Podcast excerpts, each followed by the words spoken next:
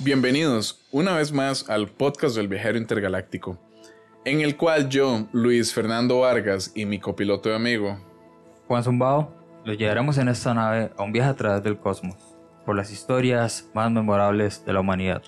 donde a lo largo de este recordaremos los orígenes de nuestras raíces, Hablaremos de música altercultura. y lo más relevante del mundo de la psiconáutica, Entonces, pónganse cómodos viajeros, agarren sus tragos o lo que sea que necesiten. y abrónchense los cinturones, porque la odisea comienza. Despegamos.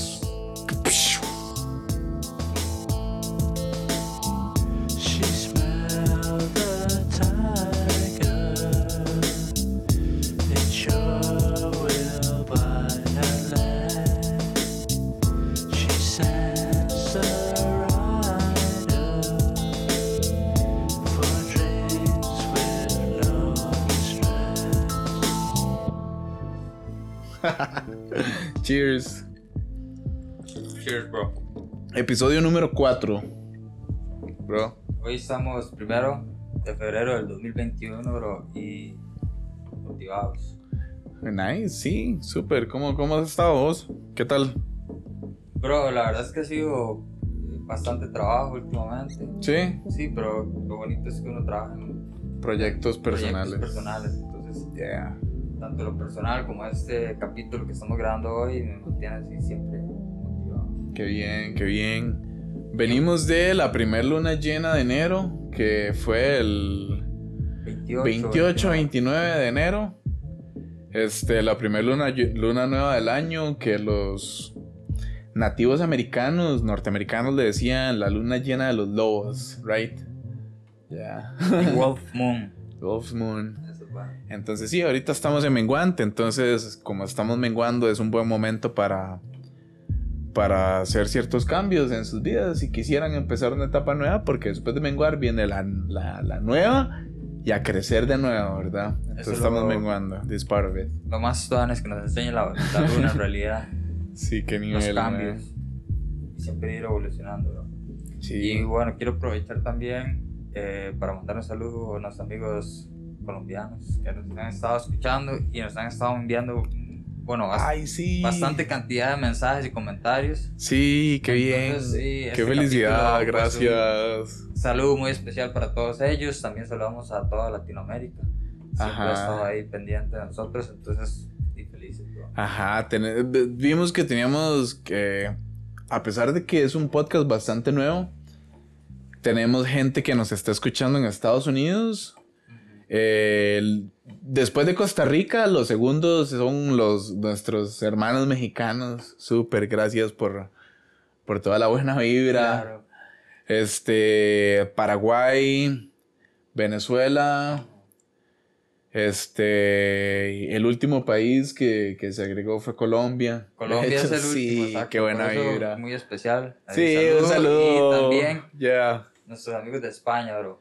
Ay, por escuchan, supuesto, entonces, tío. ¿Qué pasa? ¿Qué pasa, tío? Macho, joder. claro, nuestros amigos de España que nos tienen con esta birrita tan rica, la cana beer. Hannah Beer. Ay, sí, recomendada, bro. Sí, ma, este, qué dicha, ma. Ha sido un, todo un proyecto muy cool, ma. Yo siento como. Yo siento como demasiadas ganas de agradecerle a todo el mundo. Entonces se los agradezco y gracias por escucharnos. Eh, les prometo que la historia de hoy está bien cool, bien interesante. Quédense hasta el final, Chalito. O sea, te va a encantar, brother. Entonces. ¿Vos me decís? De una. Vamos, a darle bimba. Vamos. 1831. La mente es el gran destructor de lo real. Destruye al destructor. Cita de Elena Petrova Blavatsky. Elena Petrova Blavatsky fue una viajera rusa, feminista, cofundadora de la Sociedad Teosófica y autora de obras como Isis sin velo o su obra más famosa que es La Doctrina Secreta. Una experta en materia de ocultismo, metafísica, teosofía, parapsicología y esoterismo. Dejó innumerables seguidores de la sabiduría antigua y mística, y su sabiduría y su obra siguen rodeadas por el halo del misterio. Sus historias son a menudo contradictorias y algunos expertos se, algunos expertos se muestran escépticos sobre la ve- veracidad de sus afirmaciones. Em, Están escépticos porque no estuvieron ahí, me imagino. Presenciaron. ajá, puede ser. Pues, la presencia de ella, bro. Ajá, o tal vez algunos sí estuvieron ahí, pero pensaban que eran otros factores que no era realmente Madame Blavatsky. Y eso es justamente como, como lo que quiero contarte en esta historia. La madre de ella descendía de los príncipes eh, Dolgoruki y su padre Van Han era un coronel del ejército ruso. ¿ok? Pertenecía a una familia noble de origen alemán cuando ella todavía estaba niña, eh, Blavatsky demostró una exquisita sensibilidad, un gran valor y una voluntad férrea. Ok. Helena, He- Helena, ¿verdad? Porque es con H. Helena Blavatsky nació de forma prematura el 30 de julio de 1831. Esta noche para el pueblo ruso es equivalente a nuestra noche de San Juan, ¿verdad? Entonces la gente que nace en esta fecha está marcada en Rusia, ya que existe una tradición que habla de un genio. La tradición rusa habla de un genio que vive en las casas y que colabora en las labores del hogar todo el año. Pero hay un día al año en el que ese genio se vuelve un poco loco. Son los Domovic. Domovic. Y solamente eh, la gente que ha nacido en ese día del año, los Domovic, los respetaba. Ya desde su nacimiento estaba marcada como una niña distinta. Así, en el bautizo, la niña con la vela quemó la ropa del sacerdote. Su padre era el coronel Peter von Hahn de la nobleza germano-rusa, que constituía la mayor parte de la élite administrativa y militar de la, rusa del- de la Rusia del siglo XIX. Ok.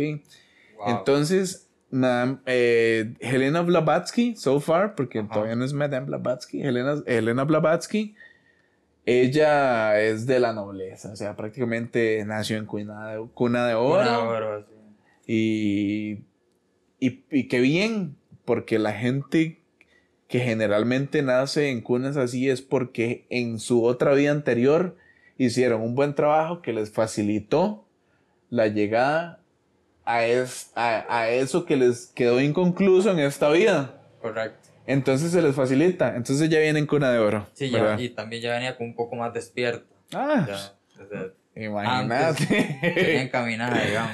Sí.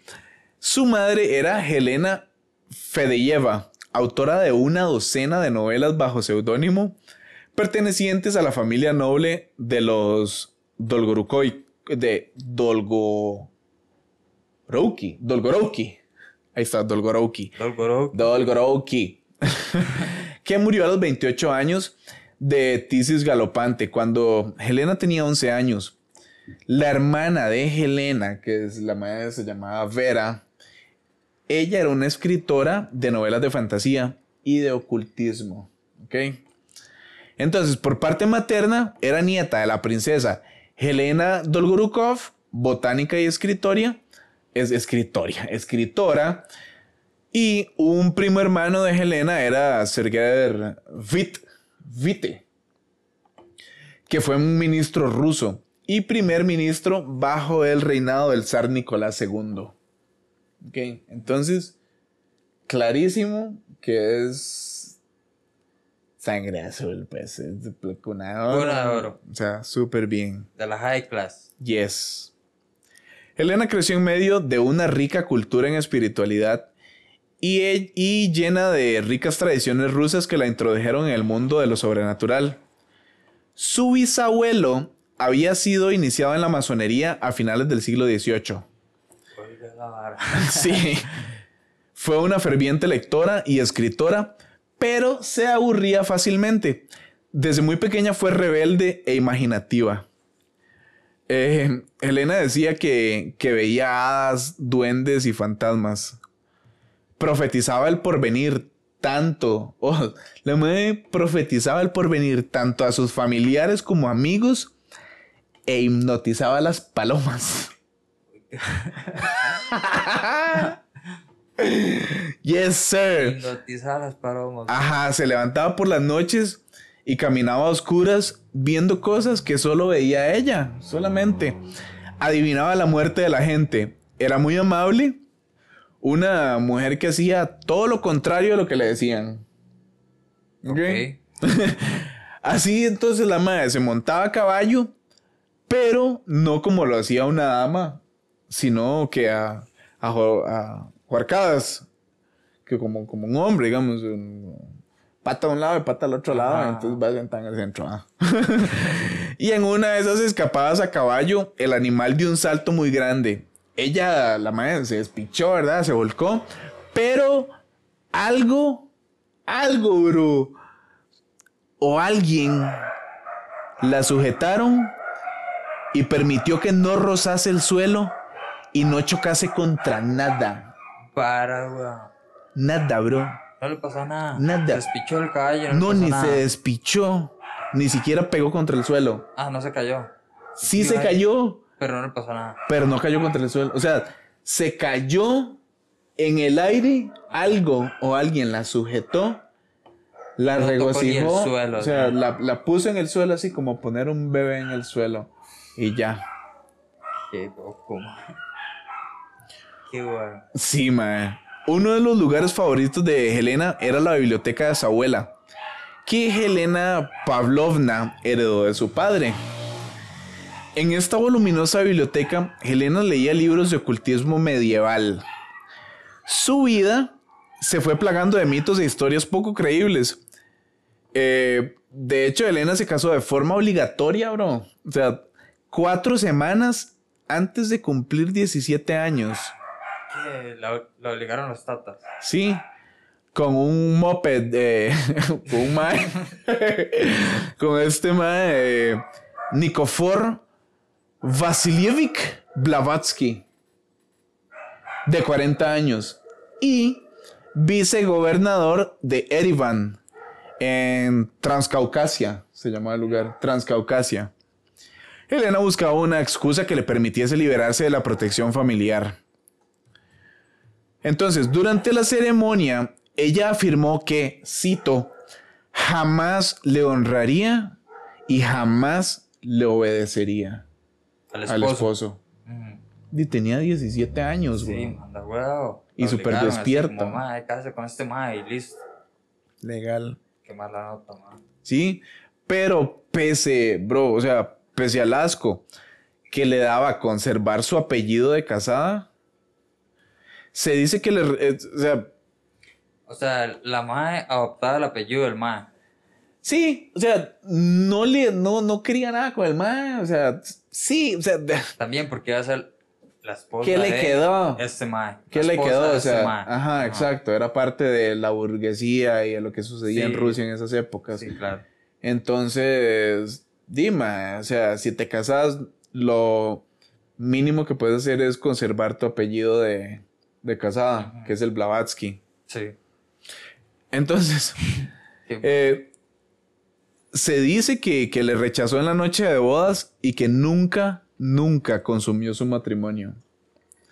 Entonces, de- después de tres meses, ella se escapó en un caballo a la casa de sus abuelos en Tif- Tiflis. Su abuelo decidió que Helena debía de estar con su padre, que ya estaba retirado del ejército que vivía en San Petersburgo. ¿ok?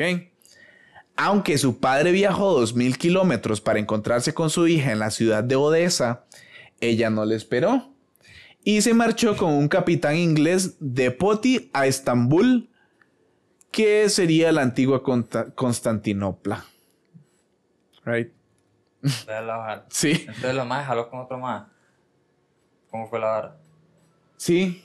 Sí, estaba esperando al tata que viniera, pues. Ajá, digamos, el, el, el, el Tata como que viajó un montón de kilómetros, sí, dos mil kilómetros para encontrarse con ella. En que ella estaba en Odessa.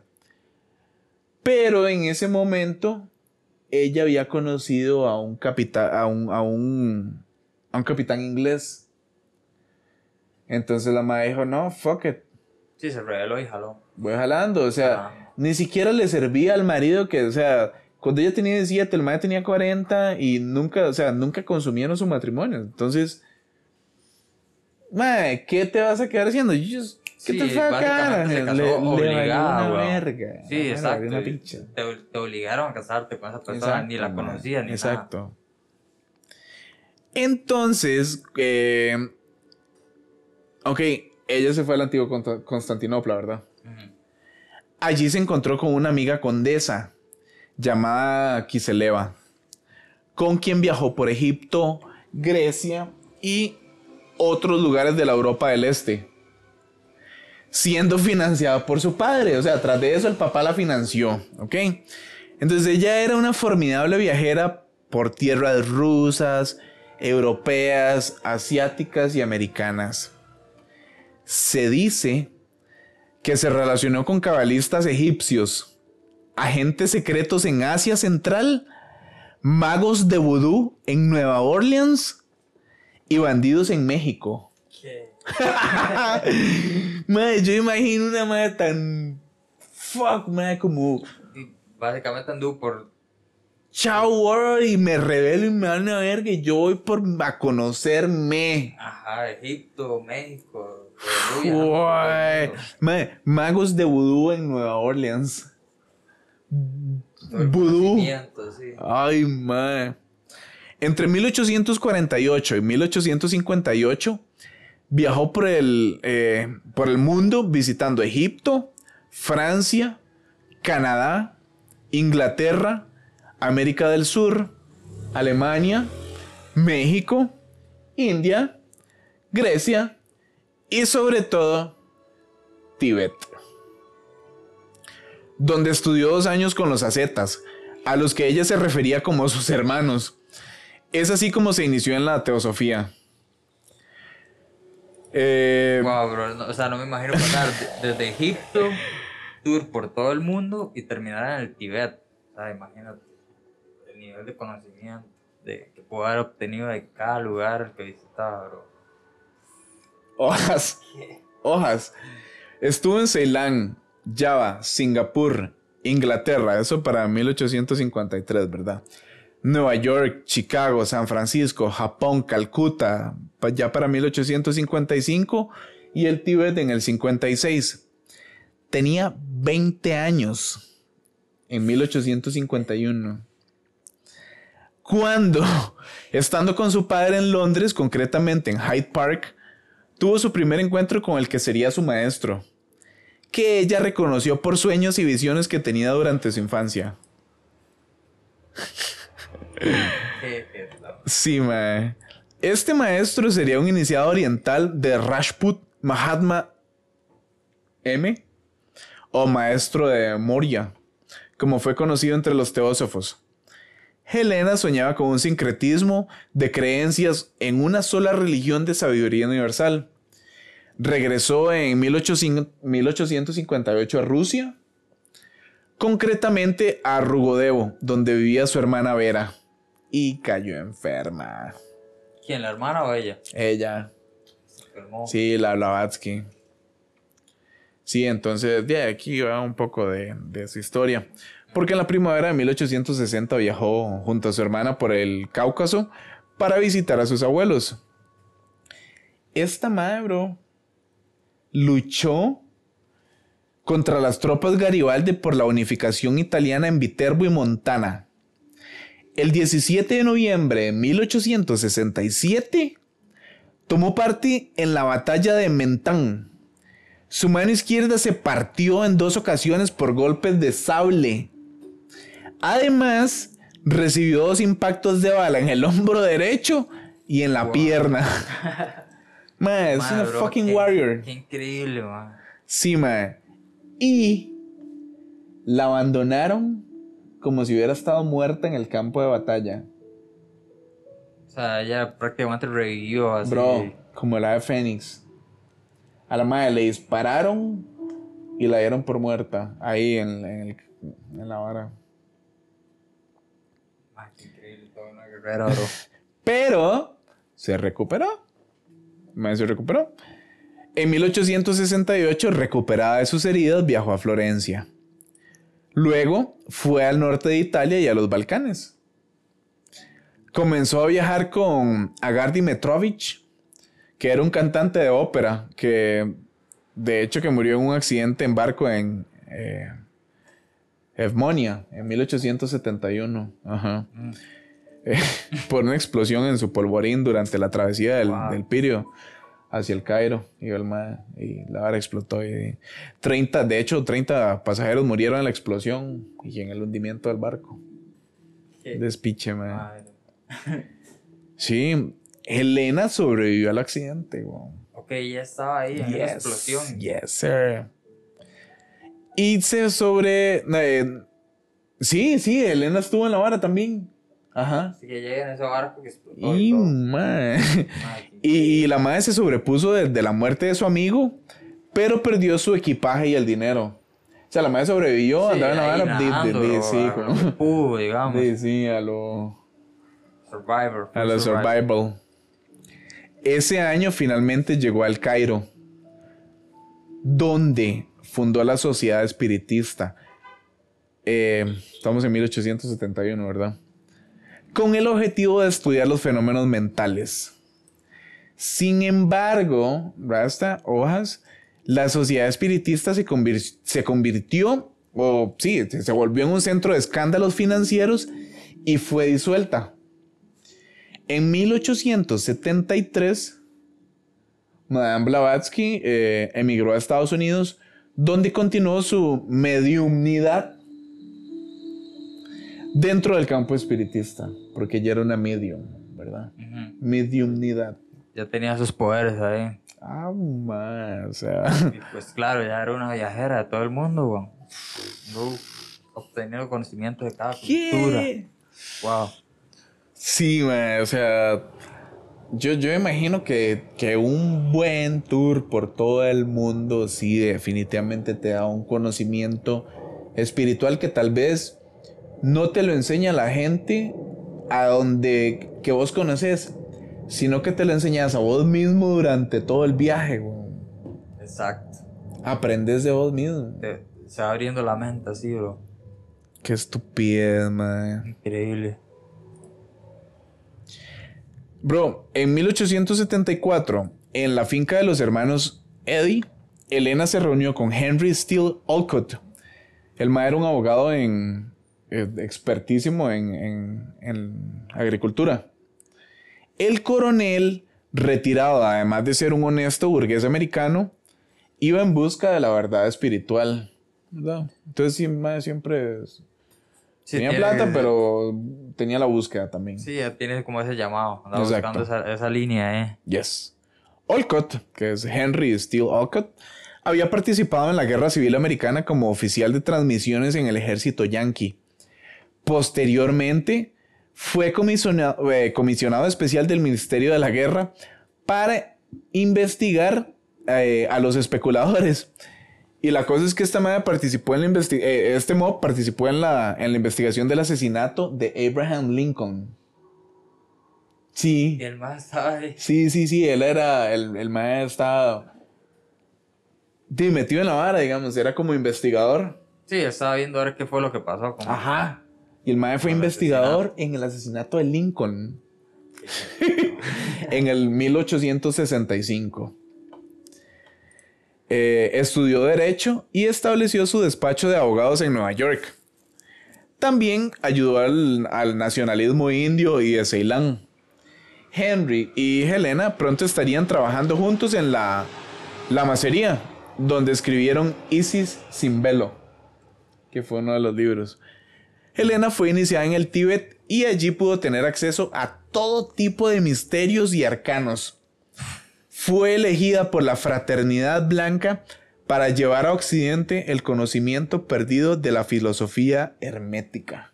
Man. She was the one that... Y el, el libro, ya, el primer libro de Isis viene del egipcio, ¿me entiendes? Entonces, no sé cuántos Isis libros. es, es hijo de Osiris o esposa de Osiris o algo así. Creo que ella es esposa de Osiris, bro.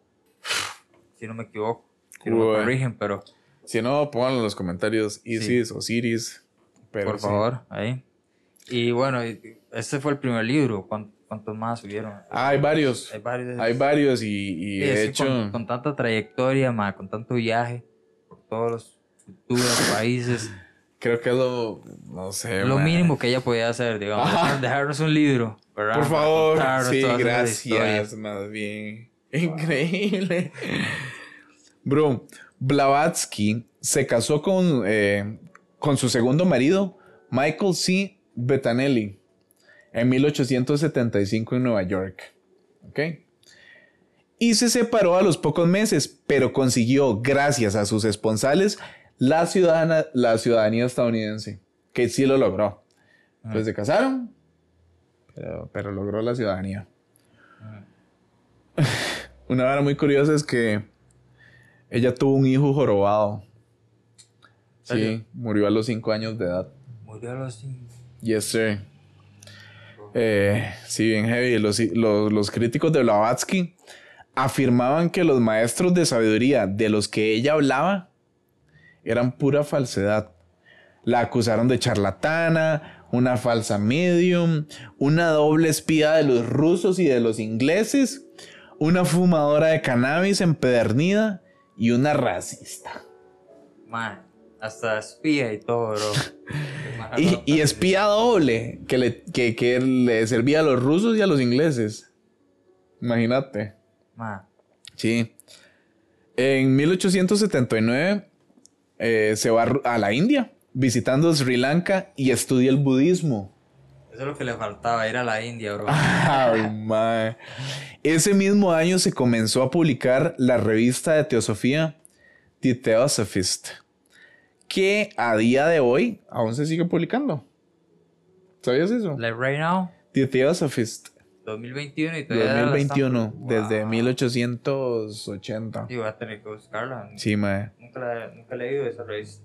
Sí, Helena era la, la editora responsable. La sociedad teosófica creció rápidamente, teniendo como miembros a personas relevantes.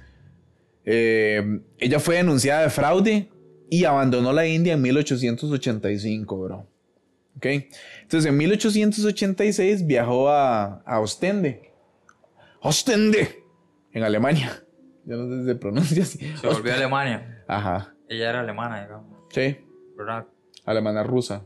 Ah, no, era rusa. Sí. Sí, sí. Donde escribió parte de su obra Doctrina Secreta. That's the one. Y luego viajó a Inglaterra. En Londres escribió La voz del silencio y La clave de la teosofía. En 1891 Ay, qué madre. Este es un poco spoiler, pero es parte de la vara. Eh, En 1891 murió en Londres. Sentada en su mesa de trabajo con el lápiz en la mano. A los 59 años. Estás escribiendo otro libro. Víctima de una gripe. Sí. Sí, con el lápiz en la mano, bro. Sí, Tenía gripe. Buena escritora, bro. Fuck. Lápiz y papel. Madre, murió sola, enferma del hígado y el corazón, tachada de impostora al creer que tenía contacto con maestros ocultos que vivían en las montañas del Tíbet. Su cuerpo fue incinerado. Un tercio de sus cenizas se quedaron en Londres. Otro tercio de sus cenizas fueron a Nueva York. Y el tercer tercio acabó en el río Ganges en la India. Qué buena nota, man. Sí, Ok, sí. final, sí, es que una viajera como ella, bro. Sí, viajeros, bueno, les, les di el spoiler de que se moría en esa época, pero, pero falta más de la historia, entonces quédense. Continuamos, continuamos. Continuemos. Aunque, bro, o sea, esto, esto es bien cool, vea. Aunque su obra más conocida de la doctrina secreta, ah, perdón, aunque su obra más conocida es La Doctrina Secreta, es en Easy Sin Velo, que es la otra obra que tiene ella, que es Sí, cachetísima. increíble, man. Más Easy bien, Sin Velo. no, invitar a todos los que han leído esos libros que por favor comenten acá. Sí, porfa, sería chivísima que nos cuenten qué sintieron, qué, Sí. qué pensaron cuando leyeron esos libros. Fuck. O sea, el ¿Qué se les todo el- despertó? El, conocimiento que está ahí, ¿me entiendes? Mae. Bueno, en Isis sin velo, o sea, la, la más importante, estamos claros que es la doctrina secreta.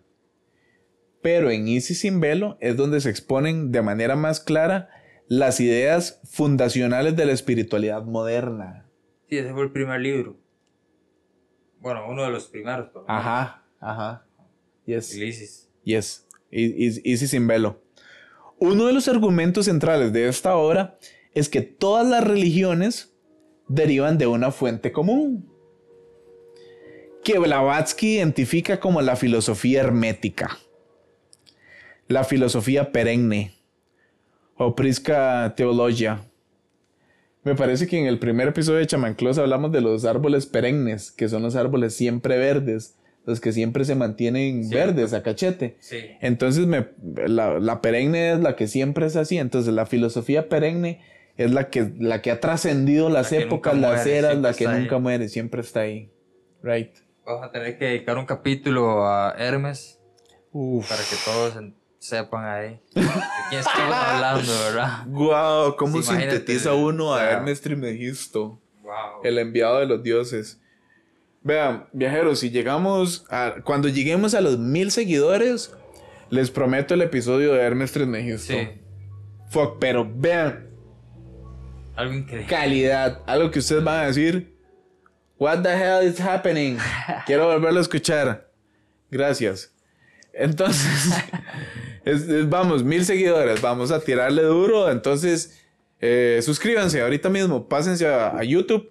Denle pausa, se suscriben.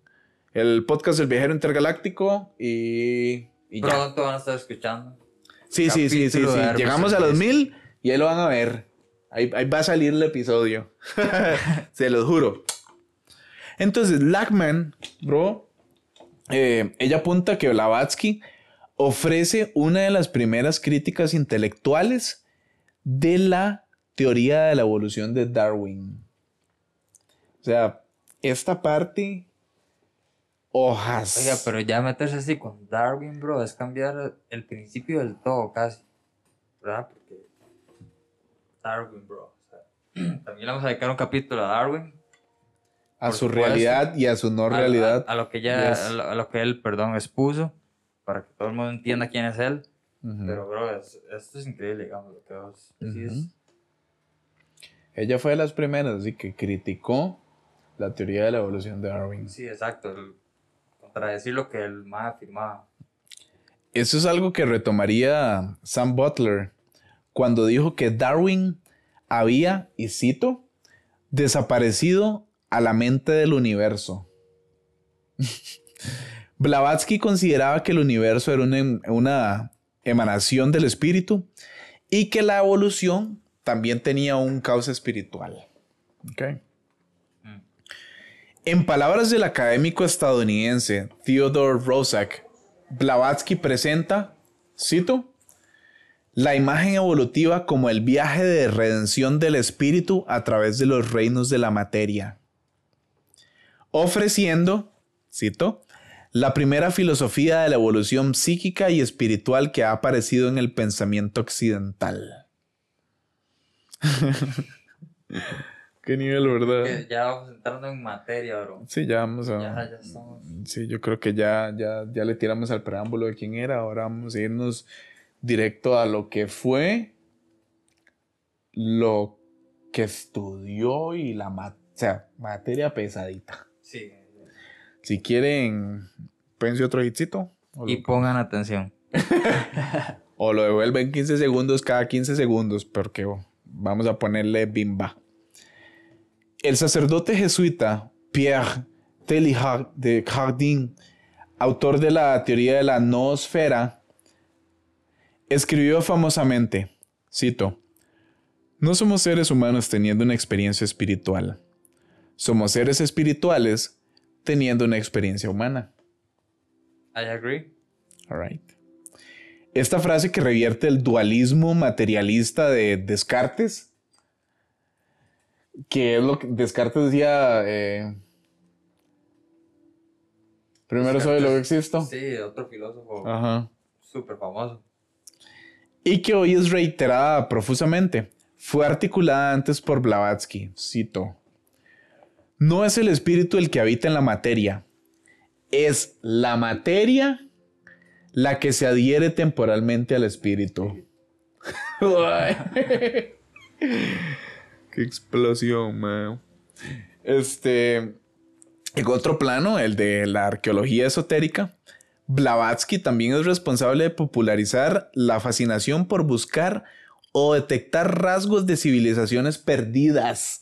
¡Ay! ¡Hojas! Hojas. Como la Atlántida o Lemuria. Y lo mismo en relación con mundos dentro de este mundo, como marca la leyenda de Shambhala o la leyenda de Agartha. Sitios en los que supuestamente habitan maestros ascendidos.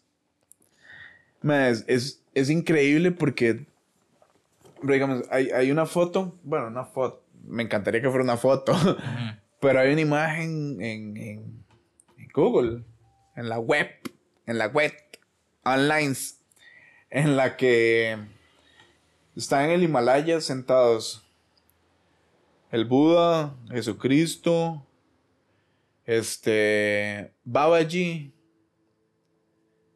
y... ¿Cómo es que? eh, el, de, el de Alá. Ma, mo, mo, mo, Mahanda, Mahanda, Mohanda. Creo que por ahí anda Ay, la cosa, pero bueno, salen ellos. salen los cinco Ajá, en- están todos. En la, en la montaña. Sí. Mahoma. Ah, Mahoma, sí. Yes. Están ellos cinco en la montaña, reunidos alrededor de una fogata, conversando. That's it. Ahí súper chill. ¿Ya? Entonces como que sus, como que sus conciencias crísticas ex- existen. Entonces digamos, Jesús, di, es Jesucristo. El Cristo es la conciencia crística dentro del corazón. Entonces cada uno tiene una conciencia crística que puede llegar a despertar. Correcto. Ajá.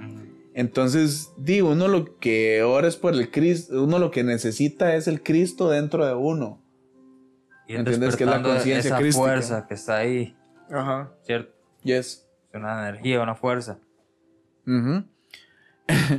Entonces, muy loco porque. Entonces ellos estaban ahí compartiendo eso. digamos. Y Blavatsky. Blavatsky lo confirma. Blavatsky, la madre dice que, que al Chile sí están esos maestros ascendidos ahí, O sea, llegó hasta ahí para poder ver eso. los vio. Finalmente tendríamos que apuntar que Madame Blavatsky y su legado teosófico constituyen un, un pilar del movimiento New Age, sugiriendo que la humanidad se, con- se encontraría atravesando un trance evolutivo en aras de ascender hacia un plano espiritual superior o una, cito, edad de oro, ¿verdad? Entonces, digamos, ella, el, el- el libro predilecto, o sea, no el predilecto, pero el el libro, libro El libro. fue la doctrina sagrada. ¿Qué eso se llama? La doctrina Sí, sagrada. ella entregó todo el conocimiento. Yes. Blavatsky afirma que el trabajo se basó en un pergamino antiguo, el libro de, de Cian, un pergamino, weón, al que habrían tenido acceso eh, y, y lo habían estudiado, ¿verdad? Según Blavatsky, el libro de, de Cian, de Cian se escribe D-Z-Y-A-N, Cian. Era un, un arcaico manuscrito escrito en una colección de hojas de palma resistente al agua, al fuego y al aire, debido a un proceso de fabricación desconocida, weón. Pura alquimia, bro. Madre, qué Pura alquimia, mae. increíble. o sea, ellos tenían una manera de hacer que ese escrito perdurara por todo ese tiempo. Por ¿me toda la eternidad. es alquimia, weón. Ok, entonces no, no sabían cómo los hicieron, esos, esos pergaminos. Es, eh, de hecho, incluyen registros de toda la evolución de la humanidad en un idioma desconocido para los, para los filólogos, llamada censar. Censar. Ese es el idioma. Ajá. varios intentos se han hecho sin éxito para descubrir estos manuscritos. O sea, no, no, no lo han logrado durante el siglo XX. Por lo tanto, sigue sin respuesta si estos manuscritos realmente existieron o no. O sea, ajá, en- en- o sea, Está el manuscrito, a ver qué dice, bro. Ajá, está el manuscrito y todavía dudan de que si existe o no. Entonces, como. El, el- el libro de Xian, según Blavatsky, bro, está relacionado con el libro, así se llama, cito, el libro de las reglas de oro. Y el libro de Qt, Qt, se escribe K-I-U-T-E, que son una serie de tratados de, budi- de budismo esotérico. Este, de hecho, digamos, entre otros textos que, Blavatsky utilizó como referencia, bro, son los libros mosaicos o los textos sagrados hindúes, como los Vedas, eh, Brahmana, los Upanishads y.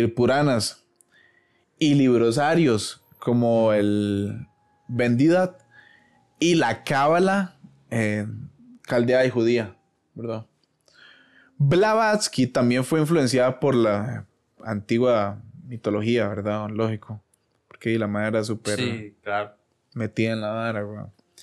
La doctrina secreta, ¿verdad? Porque seguimos en, en específicamente la doctrina secreta, el libro de Blavatsky, pretende ser una síntesis del pensamiento científico, metafísico y religioso que contendría un secreto, eh, un secreto y esotérico conocimiento de los misterios de la religión. Y estudió de civilizaciones antiguas como la India, el Tíbet y China. ¿Ok? Yes.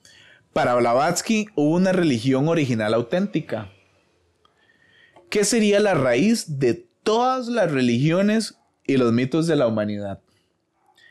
Todas las religiones contendrían ecos de la auténtica religión original de la humanidad. Pues, claro, imagínate, es como un, un árbol donde salen todas las ramificaciones. Yes. Sí. Esa, esa fuente fundamental, Ajá. ¿no? de donde sale y todo el conocimiento. Es, es bien interesante porque conforme vamos avanzando en esto, me- o sea, ahorita, I just remembered que me, me acabo de dar cuenta de que que esto de las religiones comunes tiene también que ver con la historia de Chamanclós y el nacimiento de Cristo, que es con el sí. equinoccio y que nace un 24, un 25 de diciembre y la vara y todo, se va eso conectando. al todo final. se va conectando, bro. Entonces, si uno hace un estudio real de lo que es las religiones comparadas, uno se da cuenta que en realidad la vara es el culto al sol. Hay otros que son el culto a Saturno, pero, pero estos son el culto Sí, al pero la mayoría de las culturas siempre es el sol, el- ¿verdad? El que da así la energía para que todo Ajá, sí, man. y se cree. Entre los principios fundamentales de la obra, bro, existe la existencia de un principio omnipresente, ¿ok? En lo que hay una deidad única en términos, en términos absolutos o sin raíz, ya una deidad única, eterna, sin límites, inmutable y que no se ve. Porque su comprensión va más allá de la capacidad de la inteligencia humana y que sigue siendo no expresable. Mm. Yo creo que ahí vamos, ahí vamos más allá del sol, ¿verdad? Ah, Mucho el sol es simplemente un astro, un, un- una vara más en lo que estamos metiéndonos ahorita. sí, vamos, vamos a terrenos un poco más pesadillos, divertidos, ¿verdad? Entonces, hay, hay una vara bien no es gracioso, pero es como, se como el Tao. ¿Vos Claro, escuchado el Tao Te sí. Ching? El Tao es todo y es nada. Exacto. ¿Me entiendes? El Tao es lo que ves y lo que no ves El, el Tao ni siquiera se puede poner en palabras. es inexpresable, Ajá. Es omnipresente. Existe y no existe. Es el Tao. Pero bueno, eh, díganos si quieren tener un episodio que hablemos un poquito de Tao Sí, y de las religiones comparadas, porque es un tema súper, súper cool, ¿verdad? claro. Sí. Además Ahí- de... Perdón. No, que, que por favor nos pongan en los comentarios Sí, por favor. eh, todos los temas que les gustaría pues, que hablemos acá en el podcast. De. Hay, hay bastante para ir viajando, entonces comenten Vamos, por favor. vamos a ir, es- esa bitácora la vamos a ir llenando y vamos a hacer versión 1, versión 2, bueno, temporada 1, temporada 2, 3, 4, 5, hasta donde ustedes manden. Pero no nos desviemos, sigamos en los principios fundamentales de la obra, ¿ok? Entonces, el primero era ese, ¿verdad? La omnipresencia. Eterna, sin límites, inmutable, todo, ¿verdad? Dos, la eternidad del universo que pasa por ciclos de actividad e ina- inactividad que se repiten en sucesión sin principio ni fin. Y tres, la identidad de todas las almas con, cito, el alma universal, siendo este último uno de los aspectos de raíz con- desconocida. Ahí hay una cita de Blavatsky que dice lo siguiente, bro. El espiritualismo en manos de un adepto se torna en magia, porque es un experto en el arte de combinar las leyes del universo sin infringirlas y sin violar la naturaleza. En las manos de un medium inexperto, el espiritualismo se torna en una forma inconsciente de magia porque abre de manera inconsciente una puerta de comunicación entre dos mundos, a través de la cual emergen las fuerzas ciegas de la naturaleza que trabajan en la luz astral, tanto de los espíritus benévolos como los malignos. Cierro la cita. Wow. si pueden devolverse y dar el replay a that. ma, Sí, perdón, no lo voy a volver a leer. unas 5 o 10 veces porque está demasiado, Sí, qué nivel, ¿verdad? increíble. Ella dijo eso. o sea, Ah, sí. sí, eso fue revelación, digamos. Sí. Es que ella, ella no era la vara. Ella era un instrumento por el cual la vara sonaba. Entonces ella era la medium, ¿me ella entiendes? Entre simplemente el... manifestaba. Ah, yes. Ajá. Ajá. Es, es- es, digamos, algunas de sus obras eh, se escribieron, bro, porque esto, esto está bien, bien divertido, bajo el influjo del... eh, el influjo. El... Algunas de sus obras se escribieron bajo el influjo... Influjo... O influencia. Ajá, la influencia. Es que influjo me suena raro. Sí, influencia. Sí, yo no sé por qué no le puse influencia del hachís. Sus obras resuman, ajá, ok, eso es lo importante, el hachís. Sus obras resuman una tradición esotérica y bebe de fuentes hindúes y budistas. Fue una de las primeras occidentales en hablar del karma, el prana, el kundalini, el yoga o la reencarnación. Ella fue de las pioneras. Fue de las primeras occidentales en hablar, este, de todo esto también conoció a Albert Rawson, que era un doctor en teología y doctor en derecho en Oxford. Un, am- un amigo muy cercano de Blavatsky durante más de 40 años declaró sobre el consumo de cannabis de su amiga. Entonces el, el man afirmaba que, que se había aficionado al hachís en el Cairo cuando estuvo en, en Egipto. Se la había proporcionado el doctor Edward Sutton Smith, que había tratado a sus pacientes con esta sustancia en el Líbano. Ella describió, y cito, el hachís multiplica la vida de uno por mil. Mis experiencias son tan reales como si fueran hechos comunes de mi vida real. No sé la explicación. Se trata de un recuento, de un recuerdo de mis existencias anteriores, mis reencarnaciones anteriores. Se trata de una droga maravillosa y se aclara el misterio profundo. ¿Ok? Esa fue la cita. Claro. Sí. Y eso viene desde la India. ¿Verdad? Sí. Ajá, Porque tanto viajó. Producción, me- disculpa, ¿me podrías confirmar si esto está grabando? Disculpa, en video. Sí, gracias, producción. Bueno, continuamos. Entonces estamos Perdón. con hachís, bro. Ajá. Eh, wow. O sea, ella utilizar hachís de una manera muy consciente, Súper espiritual. espiritual, Ajá. exacto. No hay que perder ese rumbo, ¿verdad? Porque si no, Siempre intencionado. intencionado. Yes, sir. Es la única forma de llegar al conocimiento. A través de lo que el mundo te está dando para llegar a ese conocimiento. Entonces, si la tierra te está dando el conocimiento para crear el hachís, porque el hachís no crece de... Sí, bueno, de sí la crece de la tierra, planta, sí, crece de la tierra, pero tenés que trabajarlo, ¿no? Claro. Entonces, ¿cómo llegas a ese punto? Es como, como por ejemplo, el tema de la ayahuasca. ¿Cómo, cómo logras hacer la mezcla? Por observación, porque, porque el chamán vio que el jaguar llegó y el ma agarró esta planta, esta vara, esto no sé qué, lo combinó, se lo monchó y después lo observó. Right? Cierto, como el, el Como- capítulo de Shaman Claus. Los renos, Exactamente lo mismo. Conocimiento. la naturaleza te dice todo.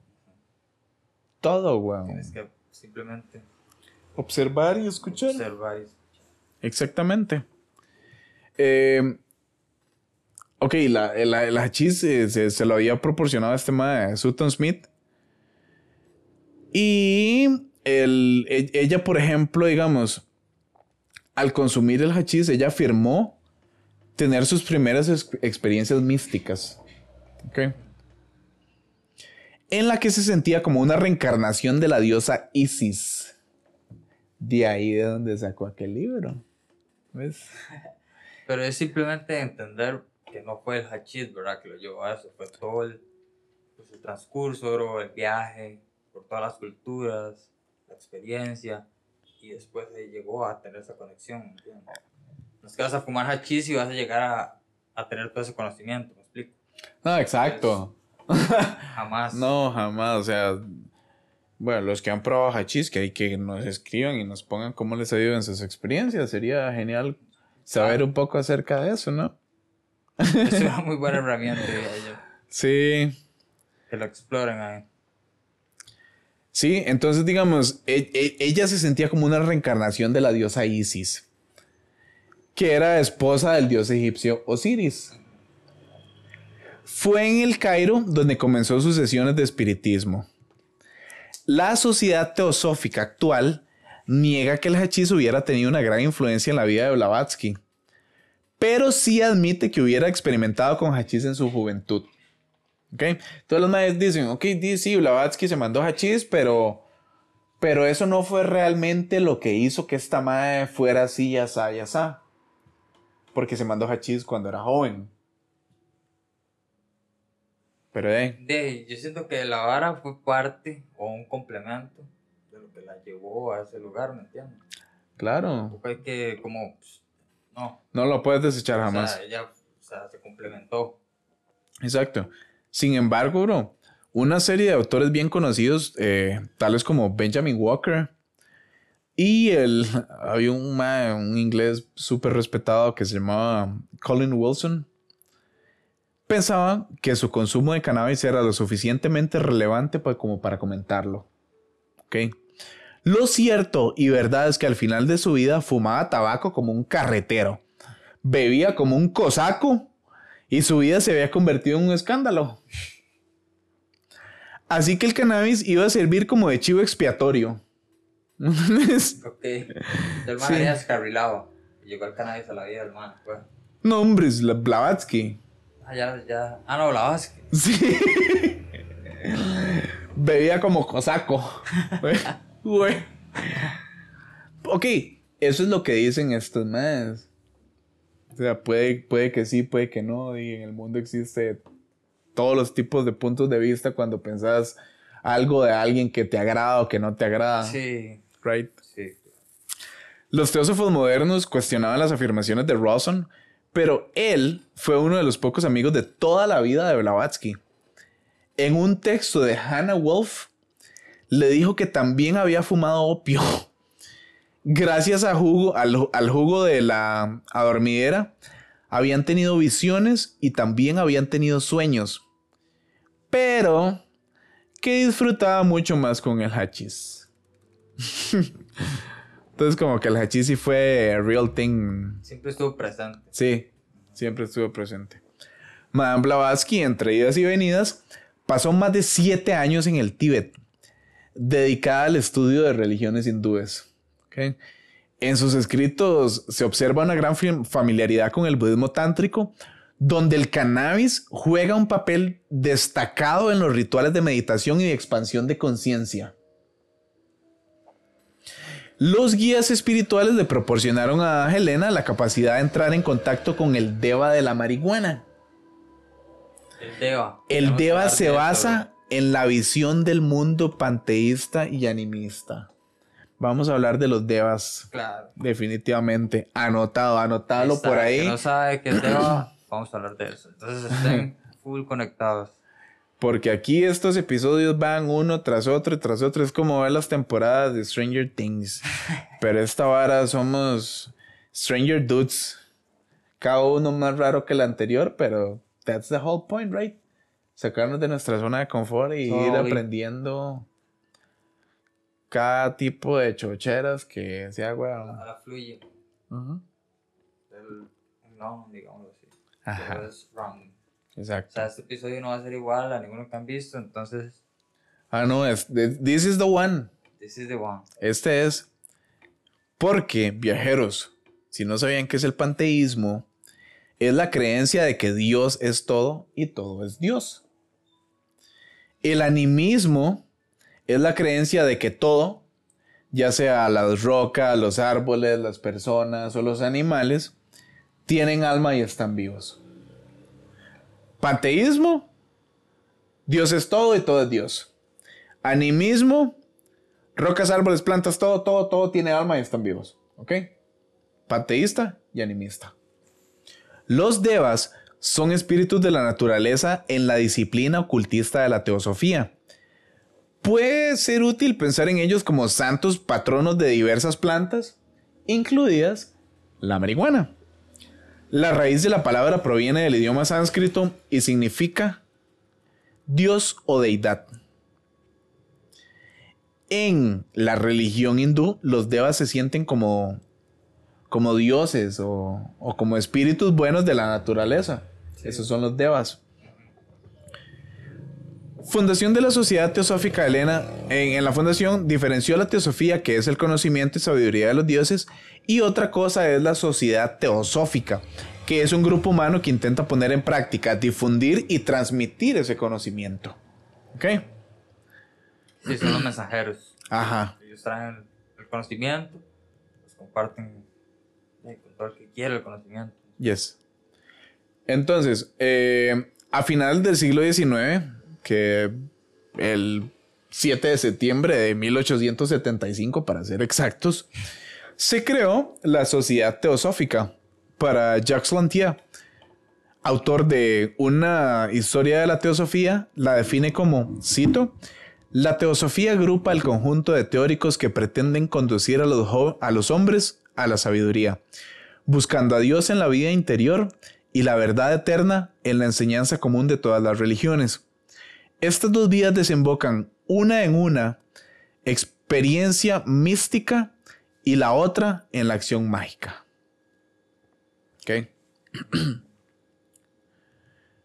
Entonces aquí, digamos, la sociedad teosófica tiene tres principios fundamentales. La sociedad teosófica fue lo que creó Madame Blavatsky, ¿verdad? Que la creó en Nueva York. Entonces ellos tienen tres principios fundamentales. El primero de ellos es crear un núcleo de fraternidad universal, sin distinción de raza, sexo o credo. El segundo es, la, es, es el estudio de las religiones comparadas, de las ciencias exactas, de las artes y de la filosofía. Fue lo que hablamos ahora, ¿verdad? El- Y el tercero, Raza, es el desarrollo de los poderes latentes del hombre. Sí, Los- cualidades que no están desarrolladas. Bro, ellos le decían los CDs. Sí, Sí, eh, hay una sucesora, podría decirse tal vez, de Madame Blavatsky que se llama Annie Besant. Ella también es madre de toda esta vara del teosofismo y el, el yoga, pero a nivel metafísico y así. Entonces, Sí, ella habla mucho de los siddhis. Los siddhis son los poderes que logra desarrollar el ser humano en general. La telepatía, Sí. la telequinesia, la... O sea, Y todos están ahí, ¿me entiendes? bro, Están- existen. Es cuestión de desarrollarlo. Porque todo existe. Estoy de acuerdo, bro. y la verdad es que lo que he escuchado es que estos, ¿cómo lo llamas? CDs. Ah, siddhis, ajá. Los Sí. poderes, digamos, son Esos poderes. poderes, exacto, están muy ligados acá. Pues mucha gente sabe lo que son los chakras, ¿me entiendes? Entonces, Ajá. están muy ligados a cada chakra. Totalmente. Sí, y es algo que usted tiene que como empezar a experimentar o, o a sentir, porque mucha gente cuando piensa en un chakra simplemente ve como un disco de un color ahí, una imagen. O un jutsu de en- Naruto. En internet, exacto. Y, y, y eso no es, ¿me entiendes? Tienes que empezar a, pues, a practicar un poco de mantras y a Ajá. sentir verdaderamente cómo se va abriendo ese chakra. ¿me Cómo se va abriendo, cómo se va llenando de luz, cómo gira, porque los chakras giran cuando, cuando vos cantas cierto mantra, o sea, se llena de luz, se abre y gira como un disco. Exacto, le das esa energía y empieza así como a fluir. Y ahí es donde viene, pues, eso que vos hablas de los. Los CDs, los poderes, Poderes. ajá. Di como en Matrix, que por ejemplo llega el Maya, llega Neo cuando va a ver a la pitonisa, a la, a la pitonisa, al oráculo, y entra a la choza y está el maecillo peloncito ahí, la vara, y tiene una cuchara. Y el mae simplemente la dobla con su mente. Y le dice a Neo que. Que no importa, que la cuchara en realidad no existe. Y que la vara, di, todo está en su mente. And you can do whatever the fuck you want. Entonces el mae. ¡shum! dobla la cucharilla y. Y la vara. Fíjate, los que nos están viendo en YouTube ahí, o sea, vieron mi De expresión de que que han doblé la cabecilla como que se. Matrix. El que no ha visto Matrix, tiene que. Uy, hablando de Matrix, va a salir la, la nueva este año, yo creo. Uy, creo que ya tengo el nombre. O sea, no tengo el nombre, pero se coló en redes sociales el nombre de la nueva película de Matrix. Supuestamente va a ser Matrix. Escuchen eh, los, los que están acá. Matrix Resurrections. Resurre- La 4. Qué bueno. Listo. Sigamos con pendiente ahí. Sí. Cuando salga la vamos a ver y la vamos a comentar también. Yes. Of course. No es una película, es un documental, dicen por ahí. Sí, es un Cheers. freaking documental. Cheers. Em, vamos a ver. Los. Ok. Hizo la Sociedad Teosófica en el em, 1875, ¿verdad? Al estudiar ella, digamos, las diferentes religiones, nos encontraron con denominadores comunes que son sabiduría atemporal. ¿Ok? Varas que trascienden el tiempo, el espacio, todo. Que está escondida detrás de los mitos y que hay que saber interpretarlo. Hay un nexo común que nos va este, dando la sabiduría. Mientras Helena vivió en Nueva York, ahí fue donde fundó la Sociedad Teosófica en 1870 eh, 75. 70 Rincon, 70 ring. 1975. 1875 con Henry Steele Olcott 75, perdón. Con Henry Steele Olcott y William Quan Judge. Blavatsky afirma que todas las religiones eran verdaderas en sus enseñanzas internas e imperfectas en sus manifestaciones externas. Estoy de acuerdo en eso, bro.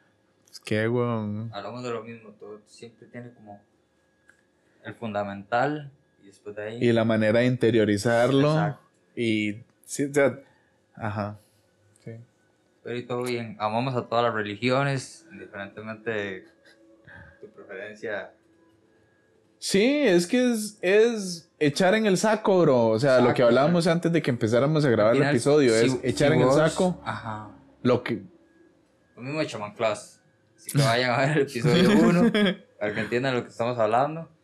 Pero y al final todo viene de una misma energía, ¿me entiendes? We are one. Ujú.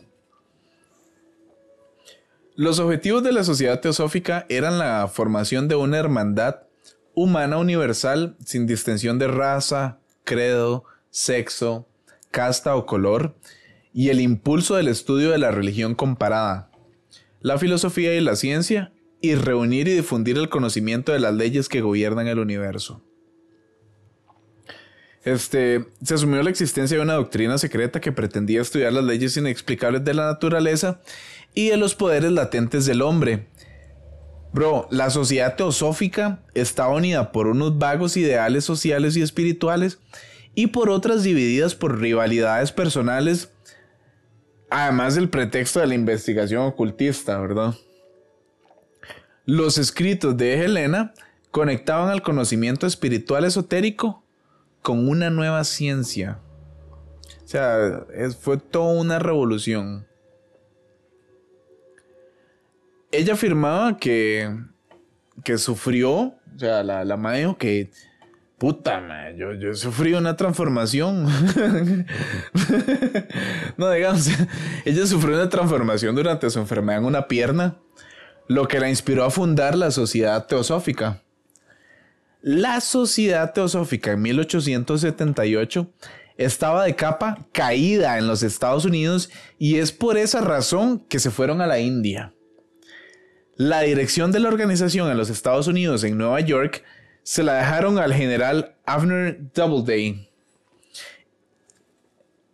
que inventó el béisbol. En 1882, la Sociedad Teosófica se convirtió en una organización internacional cuya sede central se instaló en un barrio a las afueras de la ciudad de, este, de, de la India, de Ma- Madras. Madras. sí, Fue la India entonces. sí. Qué picha. Sorry, ma, es que sí es bien importante, ¿verdad? Ve, digamos. Fue puta, sí. Fue. O sea, la madre fundó la vara en Estados Unidos y jaló para irse a la India. Pero dejó de dirigente a Abner Doubleday, el creador del béisbol. Creador del béisbol. Como todo se conecta. Si no han visto el capítulo número. Fue el número 2. El de altercultura. Ajá, ese nos explica muy bien cómo todo se conecta. Como Ajá. todo tiene influencia Ajá. y ya sabemos de dónde viene, pues, todo lo que vemos hoy en día, ¿verdad? Bro, eso no es nada. Vieras que, digamos, eh, ella estaba convencida de la existencia de razas superiores e inferiores. Cito, ojo lo que ella decía. La Aria está destinada a dominar el mundo y poner fin a esta funesta época presente, marcada negativamente por la presencia de cristianos y judíos. La madre quería, digamos, ella quería desvincular a Jesús de sus orígenes judíos. Tenía una actitud positiva hacia Satanás. Era el Dios al que los teósofos que hubieran llegado al último grado de iniciación debían adorar. Ok. Mae, Vamos a tener un capítulo de eso también. De vamos, fijo. vamos metiéndonos ahí en la vara. Este era el dios al, al- al- al que, los, que los teósofos, ¿verdad?, iban a adorar. Para ella, el dios de la Biblia era perverso y los judíos eran un pueblo despreciable. Entendía que en el Nuevo Testamento, que, que el Nuevo Testamento, perdón, era un, un libro fundamentalmente desagradable, profundamente terrible, una auténtica bestia negra para el ocultismo. En nuestra opinión, una auténtica paranoia. Right? Blavatsky murió víctima del abuso de alcohol, el tabaco, la comida. Estaba increíblemente gorda y abandonaba por casi todos, y perdón, abandonada por casi todos en 1891. El coronel Olcott, su amigo, falleció en 1907. Y los nuevos líderes de la sociedad teosófica fueron Annie Besant, que fue la que te comenté anteriormente, que quiso hacer de la teosofía un movimiento ecuménico, religioso y social en el mundo. Ella, Annie Besant, fue la que descubrió a Krishnamurti.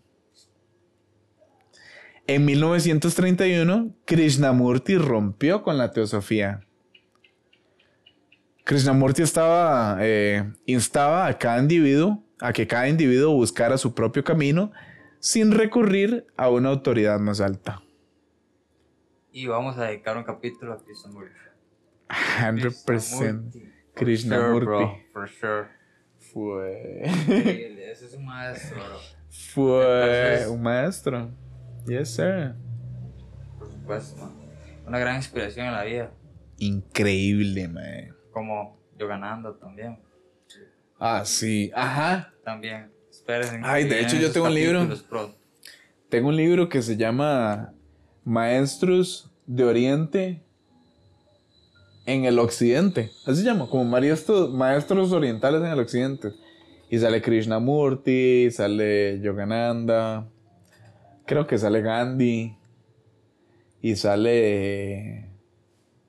Puta, sale alguien más, pero no me acuerdo. Ahí sí, sí, tengo el libro la Y no, próxima. la verdad es que tuvo una influencia increíble. Cambio radical del pensamiento. Ah, ma, o sea... Increíble. Hay, hay una entrevista que le hacen a Krishnamurti que él. Como que le preguntan: ¿Cuál es tu secreto para. Como para saberlo todo? Como cuál es tu secreto para just to be there? What, what's the secret? That's it, basically. That's the question. What's the secret? Ajá. What's the secret? Y entonces el mae dice. El mae dice. Mi secreto es no esperar nada. No tener expectativas. Bro, la gente quedó peor. La gente quedó peor. O sea, más bateadísimo. Sí, nadie comprendió. Man. Just be there, here and now. ¿Cómo? ¿Cómo?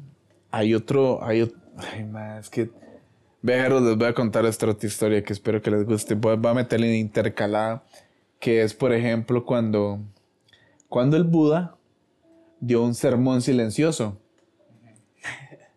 Entonces estaba el Buda dando un sermón silencioso, estaban todos los ascetas, todos sus discípulos, amigos, todo el mundo ahí. Todo el mundo en silencio. El Mae, el Buda dio un sermón silencioso. A las horas, uno de los maes que lo escuchaba empezó a sonreír porque vio la- una flor que estaba a la par del, del Buda. Él fue el único que entendió el sermón silencioso. Ese fue el origen del Zen.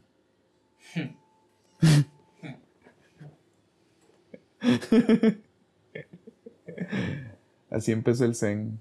Sí, vamos a hablar de Zen también. Sí. No se preocupe. Ya llegaremos ahí. Bueno, continuemos, bro. Ok. Terminamos con esta historia increíble. La sociedad teosófica alcanzó gran popularidad en el mundo de habla inglesa, así como en Alemania y en España. G.J. Wett de la Sociedad Teosófica publicó en su boletín oficial en el artículo Hashish, donde repasaba las cualidades desligadoras de las ataduras terrestres. Esta asociación fue muy cuestionada desde su nacimiento, pero fue muy popular entre la sociedad norteamericana e inglesa. La teosofía conoció a partir de 1888 una importante operación mediática de calumnia centrada en la afición de la- al hachís y el espiritismo por parte de su fundadora, de Madame Blavatsky. Madame. Miembros de esta asociación fueron William Butler Yeats, el Dr. Lawrence, George Bernard Shaw, que utilizaron el cannabis como el objetivo de saciar sus impulsos místicos y estimular su creatividad. Sí, siempre he estado presente ahí. En todas las eras, en todos eras, cientos de años, y- y miles. era una planta, ¿me entiendes? Es como. A mí me da gracia que la gente dice que "Ma, es que unos, unos estudios nuevos de la marihuana dicen que tal y tal vara. Ok, sí, yo entiendo, son estudios nuevos, pero es medicina milenaria, güey. Sí, claro. ¿Estudios de qué, weón? Si ha estado ahí siempre. Estudios no son, es, es, o sea, sí son estudios, pero estás poniendo en práctica lo que estás obteniendo de la fuente, right? Bro, la cosa es que, digamos, la, la fama de la teosofía, apoyada en los libros escritos por Blavatsky, creció como la espuma. Y atrajo a muchas figuras destacadas de la época, como el mismísimo Thomas Edison. Imagínate. Eh, a pesar del éxito, varios seguidores acabaron denunciando por fraude a la, entre comillas, vidente. Y al final, la fundadora de la Sociedad Teosófica tuvo que abandonar la India para que en 1985 establecerse en Londres, pero allí no acabaron sus problemas. ¿Sabes por qué? Porque mm, la Sociedad Teosófica para investigar, eh, perdón, la Sociedad Teosófica para la Investigación Psíquica, que era una, una organización sin ánimos de lucro, cuyo propósito era el estudio en suceso y habilidades descritos como psíquicos o paranormales, descalificó en público sus actividades teosóficas por fraudulentas. Hojas. What the fuck. Ajá, pero un siglo más tarde, la sociedad tuvo que reconocer que los métodos utilizados en la investigación del caso no fueron del todo correctos, cosa que aprovecharon los teósofos para desmentir las críticas recibidas. Sí, se equivocaron. Yes. Cito.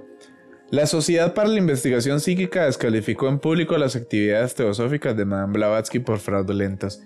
Eso fue como un. Una vara del diario, del. del periódico ahí que pusieron ya, una vara ahí. Una estupidez. Típico. Misinformation. Yes. Be aware of that, dudes. Hay algo bien, interesante porque, digamos, justo estas épocas eran épocas de cambio, ¿verdad? Entonces hay una parte que involucra a los nazis y al New Age.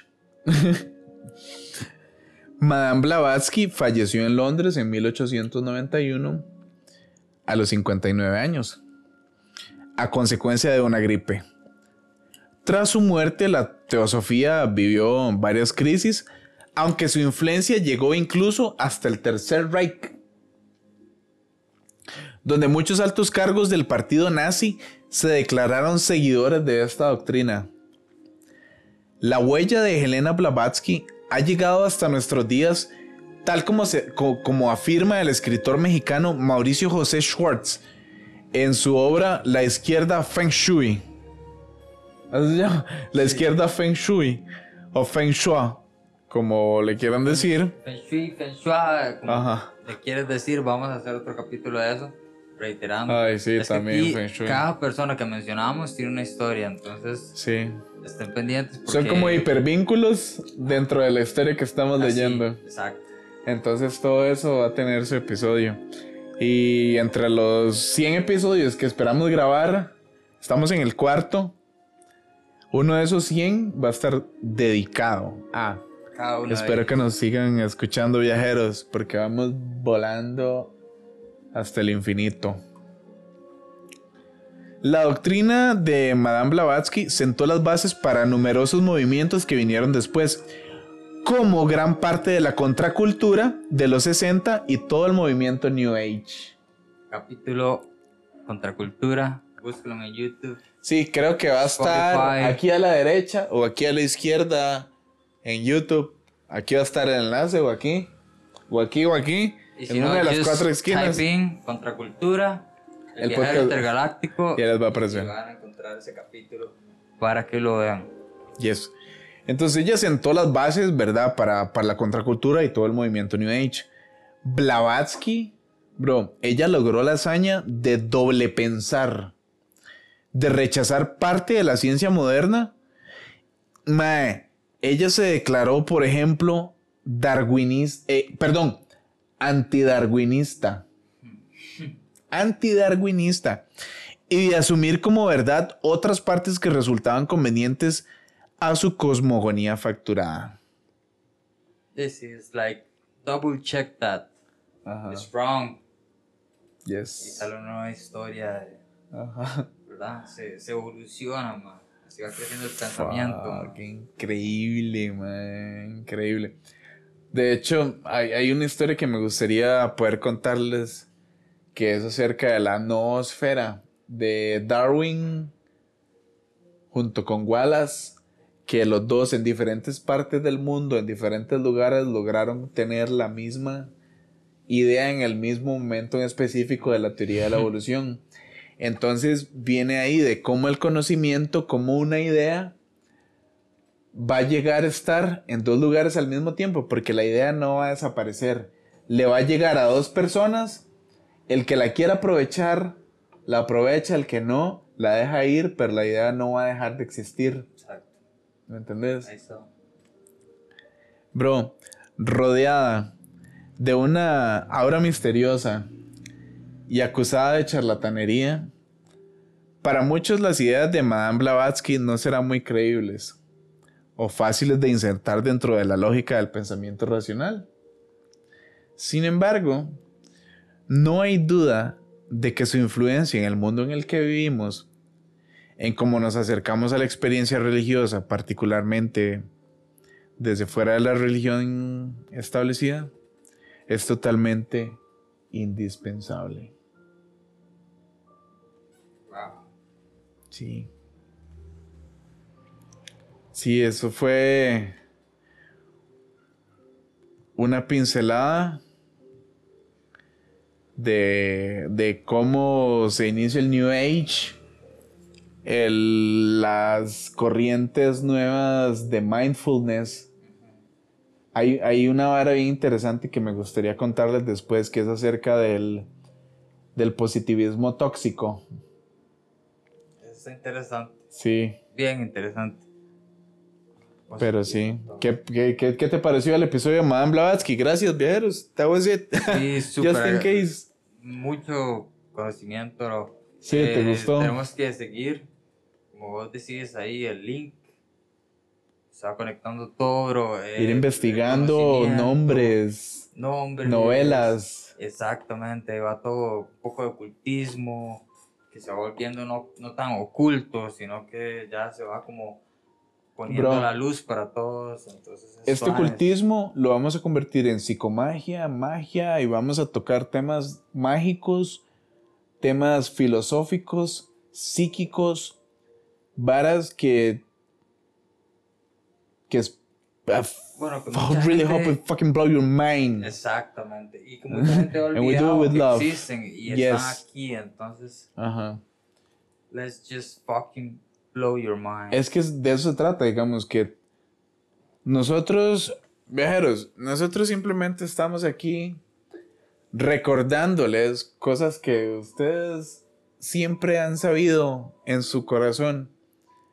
Simplemente les estamos recordando, because you already know.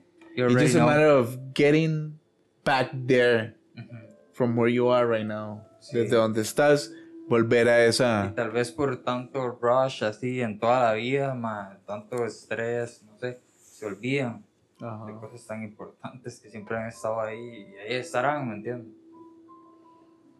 Entonces, ¿Y, y qué nos queda? Desarrollar nuestros poderes psíquicos, porque existen. Desarrollar nuestra telepatía, porque existe. Desarrollar nuestra telequinesis, porque existe. existe, man. Entonces, vamos juntos, man. Démosle, que sí se puede. Exactamente. Está. Muchísimas gracias, viajeros. Entonces, Gracias. eh, recuerden que siempre nos pueden eh, encontrar en redes sociales como el podcast del viajero intergaláctico, en YouTube, en Instagram como el viajero intergaláctico, el podcast.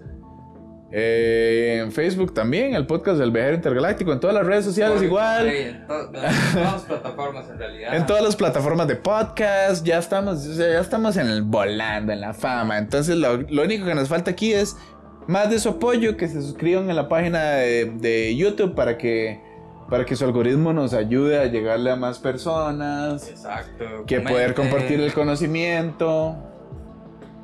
Right. Escríbanos qué es lo que piensan Yes. acerca del podcast.